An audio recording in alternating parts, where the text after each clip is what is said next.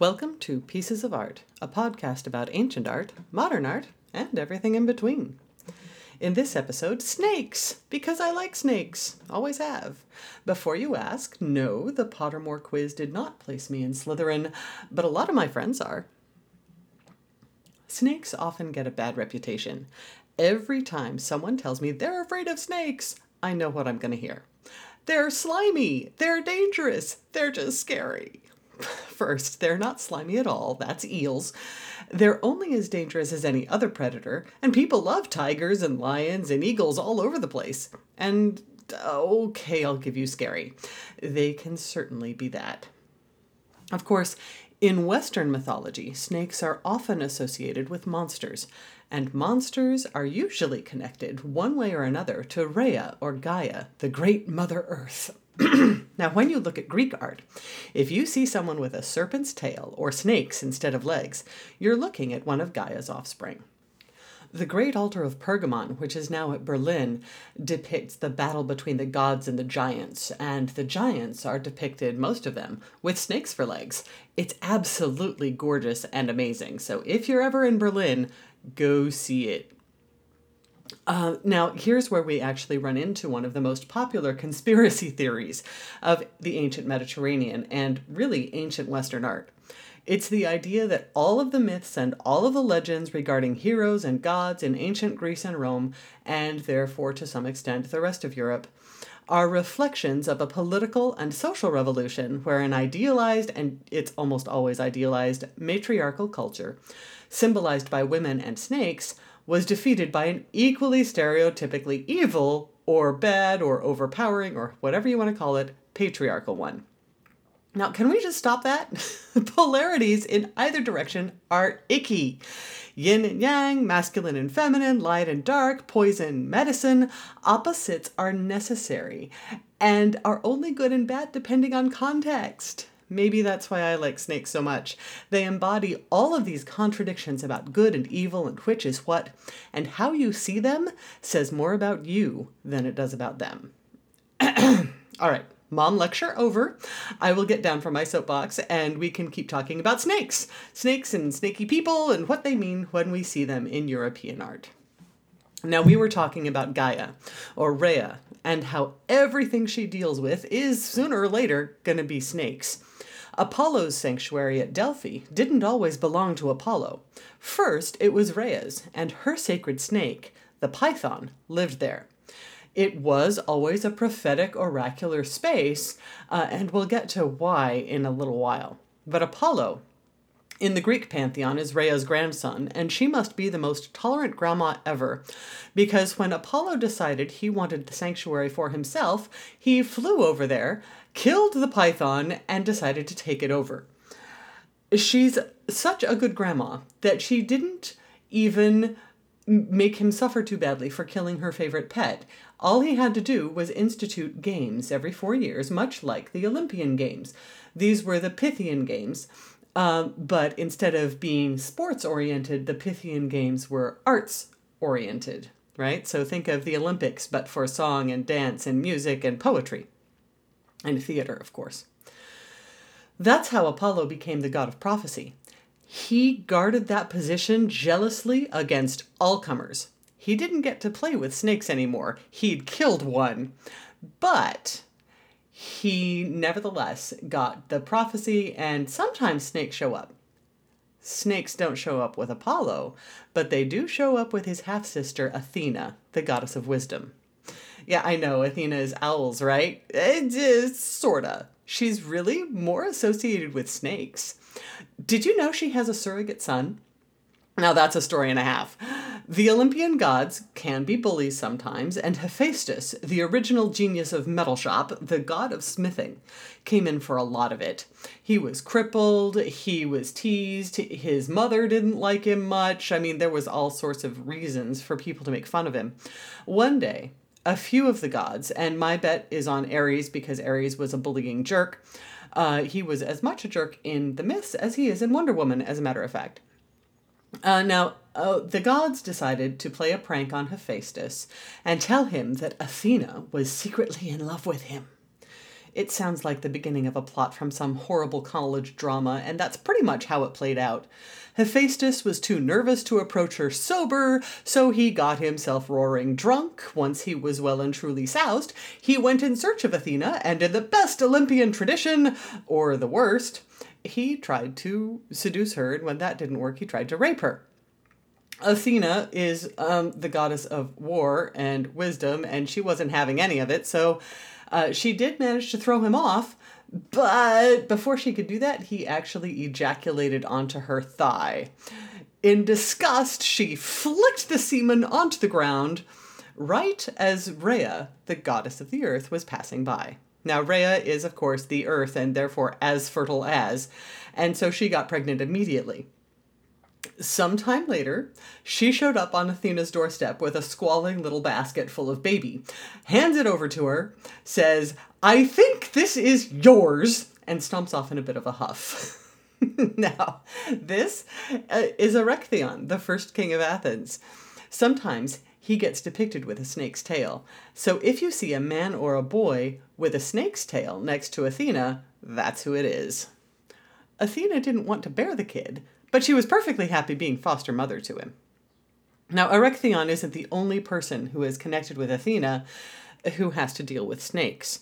Few people today remember Erechtheion, but uh, everybody knows the other one Medusa, right? Snaky hair, beautiful face, turns people to stone. Yeah, her. Medusa was actually one of three sisters, the Gorgons, who were all priestesses of Athena.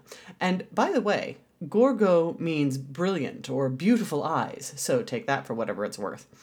Out of these three sisters, Medusa is the only one who's mortal, and Medusa is the one that catches Poseidon's eye. Now, Poseidon might have been miffed about losing out on the patronage of Athens because Athena snagged it right from under his nose, or maybe he just thought Medusa was pretty, or maybe he was just a creep, but he raped Medusa in Athena's temple. Yeah, uh, all of these stories end up being about rape one way or another. Now, Athena finds out about the desecration of her temple and, in a classic example of victim shaming, turns Medusa and both of her sisters into monsters. She exiles all three of them to the farthest island she can think of, and there the story ends. Or not. Athena's vengeance didn't end there. She waited until an enterprising young man named Perseus decided to make a rotten stupid bet. Perseus bet his mother's boyfriend that he could bring back Medusa's head as a wedding present. With help from Athena and Hermes and a few other people, Perseus succeeded, and lots of people had have told that story, so I'm not even going to bother. What I'm interested in is what happened to Medusa. After Perseus chopped off Medusa's head, a miraculous thing happened that people don't talk about much. She gave birth through her severed neck. Her kids? Yeah. Pegasus, the winged flying horse, and uh, everybody's favorite flying mount. Yeah, that, that Pegasus was born from the severed neck of the goddess with all of the snakes for hair, who turned people to stone. She also had a son named Chrysaor, which means actually golden scythe. Uh, and he, Chrysaor, was the father or grandfather of almost half of the monsters that Hercules ended up having to fight one way or another. All the snake like ones, anyway. Now, after Medusa died, Athena gathered up her blood, which had really nifty properties. Blood from the right side would heal anything, blood from the left side would kill anything. And there you have the origin of medicine. Now, images of Medusa show up all over the place. She is the uh, first, her head, her severed head, is the first thing that you see on trips to the underworld. Uh, her head also shows up on coinage. Uh, she is the mother of horses, after all. And one of the earliest places where Medusa gets depicted is, uh, at least monumentally, is actually not in association with Athena at all, but it's uh, in a temple dedicated to Artemis at Corfu, which is kind of fun. Uh, and that's that's a whole conversation about visual analysis and the ways in which Medusa is depicted, which is something better suited for slideshows. Uh, anyway, so snakes. Uh, medicine already we're seeing that we've seen poison we've seen cure we've seen turn people to stone uh, and we've seen prophecy now why do snakes have all of these mythological properties we don't really have to go searching in bestiaries for this one. Instead, let's go on a hypothetical ramble through snake infested territory.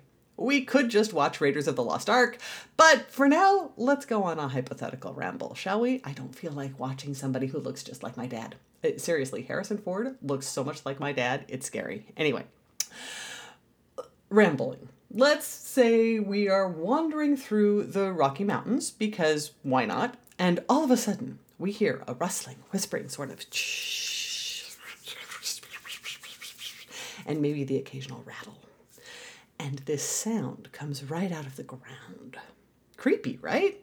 It sounds a little like whispers coming from the land of the dead.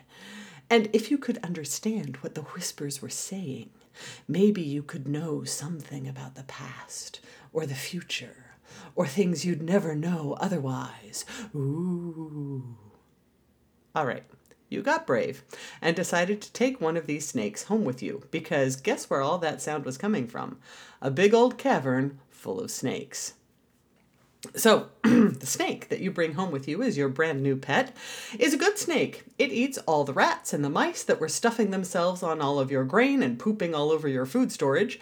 But then one day, your snake starts looking really unhappy. It gets sluggish and short tempered, its scales start to dull, and its eyes glaze over, and eventually it stops moving altogether. It looks pretty dang dead the next morning when you wake up, you get up, go check on your poor dead snake, and there's nothing left but some old dead skin and a brand new, bigger, bright, and sassy snake!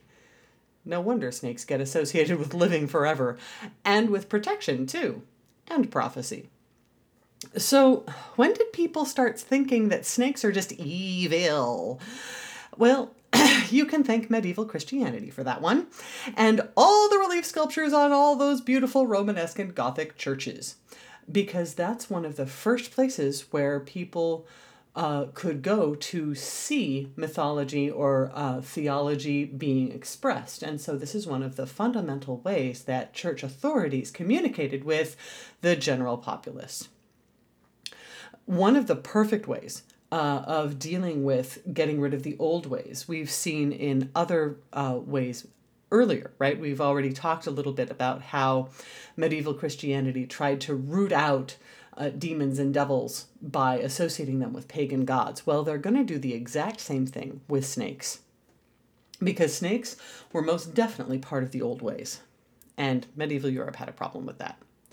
The creation story of Genesis is the perfect way to get people thinking that snakes are bad.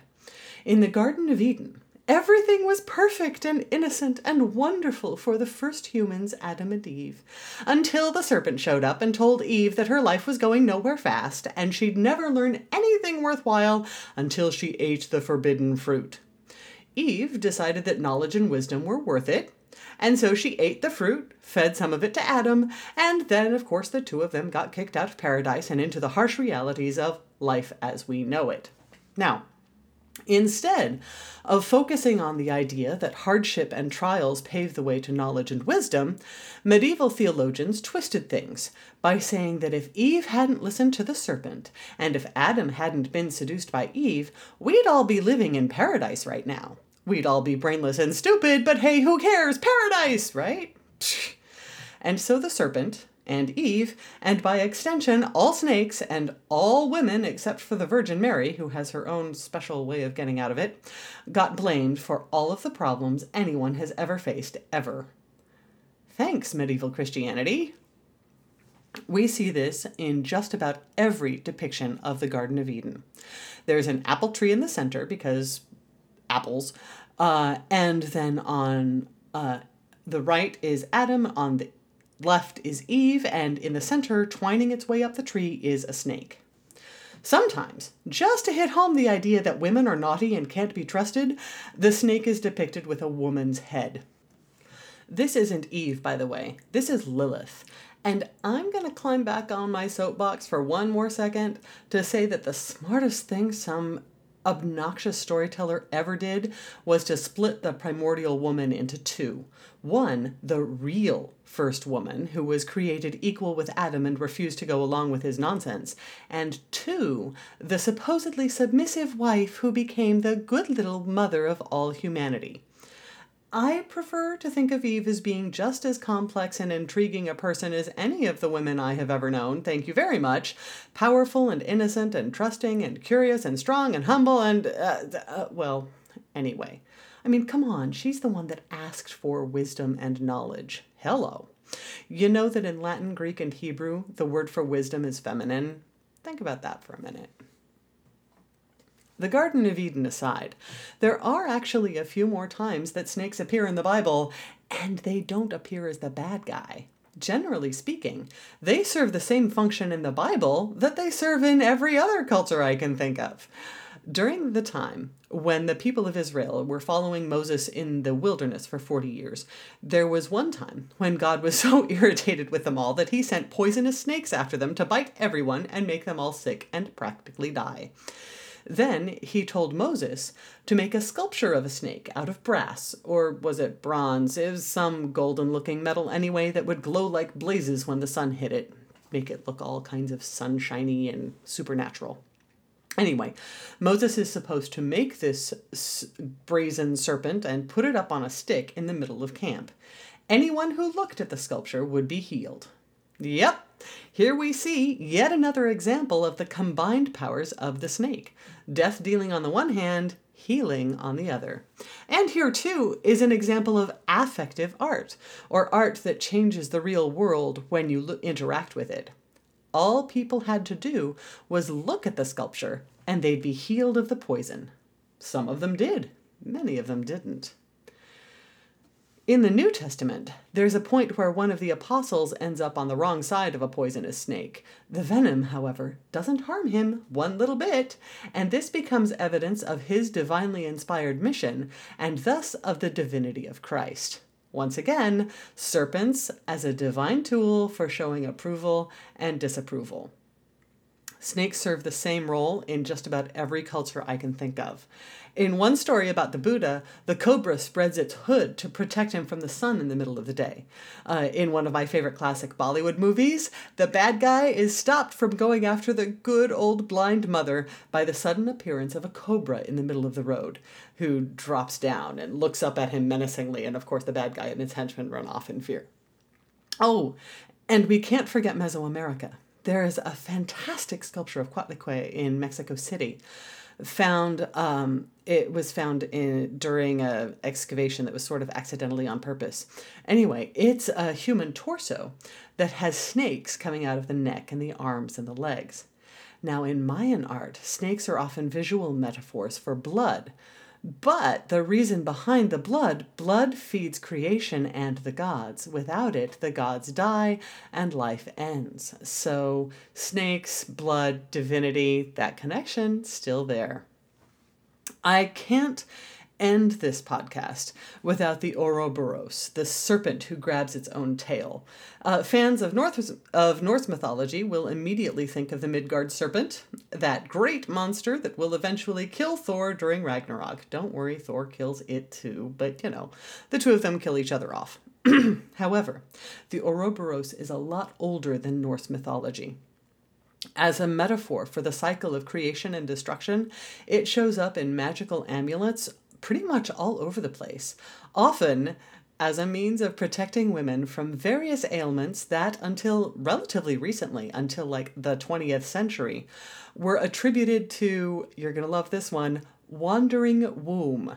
As if the uterus could detach itself and go on a road trip through a woman's body making trouble. Ah, the connections between snakes and women. It never ends. This has been an episode of Pieces of Art, a podcast about ancient art, modern art, and everything in between. Thanks for listening.